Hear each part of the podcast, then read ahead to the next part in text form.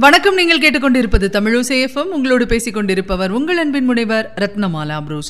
தமிழசேஃபமில் இனி நீங்கள் கேட்கலாம் அமரர் கல்கி எழுதிய பொய்மான் கரடு. அத்தியாயம் பதினான்கு.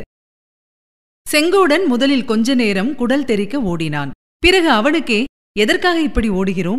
என்ன பைத்தியக்காரத்தனம்? என்று தோன்றியது. ஓட்டம் நடையாக மாறியது. குடிசையில் தான் பார்த்த வெளிச்சம் உண்மையாக பார்த்ததா அல்லது வீண் பிரமையா? என்ற ஐயம் உதித்தது. திருட வந்தவர்கள் அவ்வளவு பெரிய வெளிச்சம் போட்டுக்கொண்டா திருடுவார்கள். அவ்வளவு துணிச்சலுடன் திருட வரக்கூடியவர்கள்தான் யார்? அந்த பட்டணத்து சோம்பேறிகளுக்கு அவ்வளவு தைரியமா? ஒரு நாளும் இராது. வீண் பயம். ஒருவேளை செம்பா வந்திருப்பாள். தன்னை காணாதபடியால் சிறிது நேரம் காத்திருக்கலாம் என்று விளக்கேற்றியிருப்பாள் இருந்தாலும் குடிசை ஓலை குடிசை. பக்கத்தில் வைக்கோலும் சோளத்தட்டையும் போர் போட்டிருக்கிறது. விளக்கேற்றும் போது கூட ஜாகிரதையாக ஏற்ற வேண்டும். ஆனால் செம்பா மிக கெட்டிக்காரி. அவளுக்கு ஜாகிரதை சொல்லித் தர வேண்டியதில்லை. நடை கொஞ்சம் மெதுவானதும் கவுண்டரே கவுண்டரே என்று கூச்சல் போட்டுக்கொண்டு ஓடி வந்து குமாரி பங்கஜா செங்கோடனுடைய கையை பிடித்துக் கொண்டாள். இப்படி என்னை விட்டுவிட்டு ஓடி வரலாமா? என்று கேட்டாள். சனியனே நீ விடாமல் தொடர்ந்து வந்து விட்டாயா? நீ வருவது தெரிந்திருந்தால் ஓட்டத்தை நிறுத்தியிருக்க மாட்டேனே என்றான். கையை உதறி குமாரி பங்கஜாவை தடுமாறி கீழே விழ செய்துவிட்டு செங்கோடன் மறுபடியும் விரைவாக நடந்தான். ஐயோ நான் விழுந்து விட்டேன். கொஞ்சம் இரு. என்னை தூக்கிவிடு என்று பங்கஜா கத்தினாள். செங்கோடன் அவளை திரும்பியே பார்க்காமல் நடந்தான். குடிசைக்கு சுமார் நூறு கஜ தூரத்தில் வந்தபோது சோழக் கொல்லையில் ஏதோ வெள்ளையாய் விழுந்து கிடப்பது அவன் கண்ணில் பட்டது. ஒரு தீனமான பரிதாபமான இதயத்தை பிளக்கும் துன்ப ஒலியும் கேட்டது. அது என்னவென்று பார்க்காமல் செங்கோடனால் மேலே போக முடியவில்லை. அருகில் போய் பார்த்தான். அது ஒரு நாய். அது சாகும் தருவாயில் கிடந்தது. அதன் வயிற்றிலிருந்து ரத்தம் சிந்திக் கொண்டிருந்தது. ஐயோ இந்த வாயிலா பிராணி இங்கே எப்படி வந்தது? எந்த மகாபாவி இதை வயிற்றில் குத்திக் கொன்றான்? ஆஹா அந்த போலீஸ்காரருடைய உயர்ந்த ஜாதி நாய் அல்லவா இது? இங்கே எப்படி வந்தது? யார் இதை குத்தியிருப்பார்கள்? நாயை பார்த்ததனால் செங்கோடனுடைய மனத்தில் திகில் அதிகமாயிற்று. அத்தோடு ஆத்திரமும் பரபரப்பும் மிகுந்தன. குடிசையை மேலும் அணுகிச் சென்றான். ஆனால் இப்போது சர்வ ஜாகிரதையுடன் எந்தவித ஆபத்துக்கும் தயாராக நடந்தான். நாயை பார்ப்பதற்காக நின்ற நேரத்தில் குமாரி பங்கஜா அவனை வந்து பிடித்து விட்டாள் சளசளவென்று ஏதோ அவனை கேள்விகள் கேட்டு பேச வைக்க முயன்றாள். எதற்காக இவள் இவ்வளவு கூச்சல் போட்டு பேசுகிறாள்? செவிடனுடன் பேசுவது போல பேசுகிறாளே. ஏன்? கேணிக்கரை மேடும் அதன் அருகில் தென்னை மரமும் குடிசை வாசற்புறத்தை மறைத்துக் கொண்டிருந்தன. ஆனால் அந்த பக்கத்திலிருந்து ஒரு மனிதன் வெளிப்பட்டு வந்தது தெரிந்தது. அவன் யார் என்று சீக்கிரத்திலேயே தெரிந்துவிட்டது. எஸ்ராஜ் என்பவன்தான். இவன் ஏன் இங்கே வந்தான்? இன்னொருவன் எங்கே? சந்தேகித்ததெல்லாம் உண்மைதான் போலிருக்கிறது. செங்கோடா உன்னை இந்த பட்டணத்து சோம்பேறிகள் ஏமாற்றி விட்டார்களா நல்ல வேளை காரியம் மிஞ்சிப் போவதற்குள் வந்துவிட்டாய். பார் ஒரு கை. செங்கோடன் ஒரு கை பார்க்க எத்தனிப்பதற்குள்ளே வேறு காரியங்கள் நடந்துவிட்டன. எஸ்ராஜ் எஸ்ராஜ் இந்த கவுண்டன் என் கன்னத்தில் அறைந்தான். விடாதே இவனை இங்கேயே கொன்று குழியை வெட்டி புதைத்து விடு என்று குமாரி பங்கஜா கத்தினாள். அப்படியா?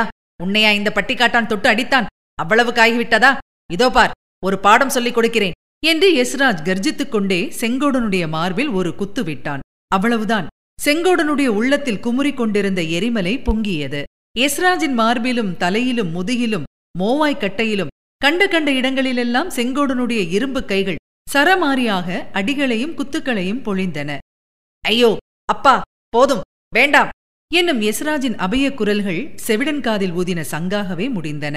இவர்கள் இருவரும் இவ்வித முஷ்டி யுத்தம் செய்து கொண்டிருக்கையில் குமாரி பங்கஜா குடிசையை நோக்கிச் சென்றாள். கேணிக்கரையில் ஏறி அப்பாலும் இறங்கிவிட்டாள். அச்சமயம் குடிசைக்குள்ளே இருந்து ஐயோ என்ற ஒரு நீடித்த பரிதாப ஓலம் கேட்பவர்களின் உடம்பின் இரத்தத்தை சுண்டச் செய்யும் பயங்கரத்துடன் எழுந்தது.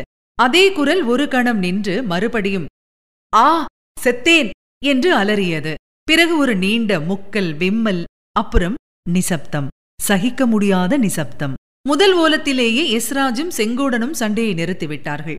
மறு ஓலத்திற்கு பிறகு இருவரும் குடிசையை நோக்கி ஓடினார்கள். அவர்களுக்கு எதிர்ப்புறமாக வந்த குமாரி பங்கஜா கேணிமேட்டில் செங்கோடன் மேல் முட்டிக்கொண்டாள் பங்கஜா என்ன என்ன? என்று நடுங்கிய குரலில் எஸ்ராஜ் கேட்டான். ஐயோ தெரியவில்லையே என்றாள் பங்கஜா. சத்தம் குடிசைக்குள்ளிருந்தா ஆமாம். நீ அங்கே குடிசைக்குள்ளே போனாயா? இல்லை வாசலண்டை போனதும் சத்தம் கேட்டது. திரும்பி விட்டேன் கவுண்டரே தீக்குச்சி பெட்டி வைத்திருக்கிறீரா? உள்ளே போய் பார்க்க வேண்டும். பார்க்க வேண்டும். பார்க்கத்தான் போகிறேன். முதலில் நிஜத்தை சொல். எதற்காக இங்கே இந்த நேரத்தில் வந்தாய்? உன்னுடன் யார் வந்தது? குடிசைக்குள் யார்? என்ன செய்தீர்கள்? அதெல்லாம் அப்புறம் சொல்கிறேன் கவுண்டரே. முதலில் உள்ளே போய் பார்க்கலாம். அப்படியானால் நீங்கள் ரெண்டு பேரும் என்னுடன் வாருங்கள். ஓடிப்போய் விடாதீர்கள். சத்தியமாய் நாங்கள் ஓடவில்லை. எப்படி ஓட முடியும்? நடந்ததை தெரிந்து கொள்ளாமல். நீர் முதலில் தீக்குச்சி பெட்டியை கண்டுபிடித்து விளக்கை பொருத்தும். நிலா வெளிச்சத்தில் எஸ்ராஜ் பங்கஜா இவர்களுடைய முகங்களை செங்கோடன் பார்த்தான். அந்த முகங்களில் பீதி குடிகொண்டிருந்தது. அவர்களுடைய கால்களும் கைகளும் வெடவெடவென்று நடுங்கின. செங்கோடனுக்கும் திகிலாய்த்தான் இருந்தது. ஆயினும் மர்மம் இன்னதென்று தெரிந்து கொள்ள அவன் ஆவல் கொண்டிருந்தான். அது மட்டுமா? சாம்பல் குவிந்த அடுப்பின் அடியில் யாருக்கும் தெரியாது என்று எண்ணி புதைத்து வைத்திருந்த பணம் என்ன ஆயிற்று? பரபரப்புடன் செங்கோடன் மேலே நடந்தான். தென்னை மரத்துக்கு பின்னால் குடிசைச் சுவர் ஓரமாக ஒரு நிழல் ஒரு கணம் தெரிந்து உடனே மறைந்தது. சீச்சி செங்கோடா உனக்கு கூடவா இந்த பிரமை? பேய் பிசாசு பூதம் எல்லாம் வெறும் பொய் என்பாயே. அறிவு எங்கே போயிற்று? குடிசையின் முன்கூரை முகப்பில் செங்கோடன் வழக்கமாக தீப்பட்டி வைப்பது வழக்கம். ஹரிக்கன் லாந்தரை சுவருக்கு வெளியே நீண்டிருந்த மூங்கில் களியில் கட்டி தொங்க விடுவது வழக்கம். தீப்பெட்டியை வழக்கமான இடத்திலிருந்து எடுத்துக்கொண்டான் லாந்தரையும் எடுத்து பொருத்தினான். லாந்தர் வெளிச்சத்தில் குடிசையின் வாசற்கதவு திறந்து உட்புறமாக சுவரோடு சாத்தியிருந்தது தெரிந்தது. திறந்திருந்த வாசற்படியின் மேல் சில இரத்தத் துளிகள் சிந்தியிருந்தன. இன்னும் அதோ இரத்தத்தைப் போலவே சிவப்பாக கிடந்து பளபளக்கும் பொருள் என்ன? செங்கோடன் குனிந்து அதை கையில் எடுத்துக் கொண்டான். பின்னால் வந்தவர்கள் அறியாதபடி அதை மடியில் செருகிக் கொண்டான். பிறகு குடிசைக்குள்ளே சென்றான். இதுவரை நீங்கள் கேட்டது அமரர் கல்கியின் பொய்மான் கரடு. வழங்கியவர் உங்கள் அன்பின் முனைவர் ரத்னமாலா புரூஸ். மீண்டும் அடுத்த அத்தியாயத்தில் சந்திக்கலாம். இணைந்திருங்கள் மகிழ்ந்திருங்கள். இது உங்கள் தமிழோசேஃபம் இது எட்டு திக்கும் எதிரொலிக்கட்டும்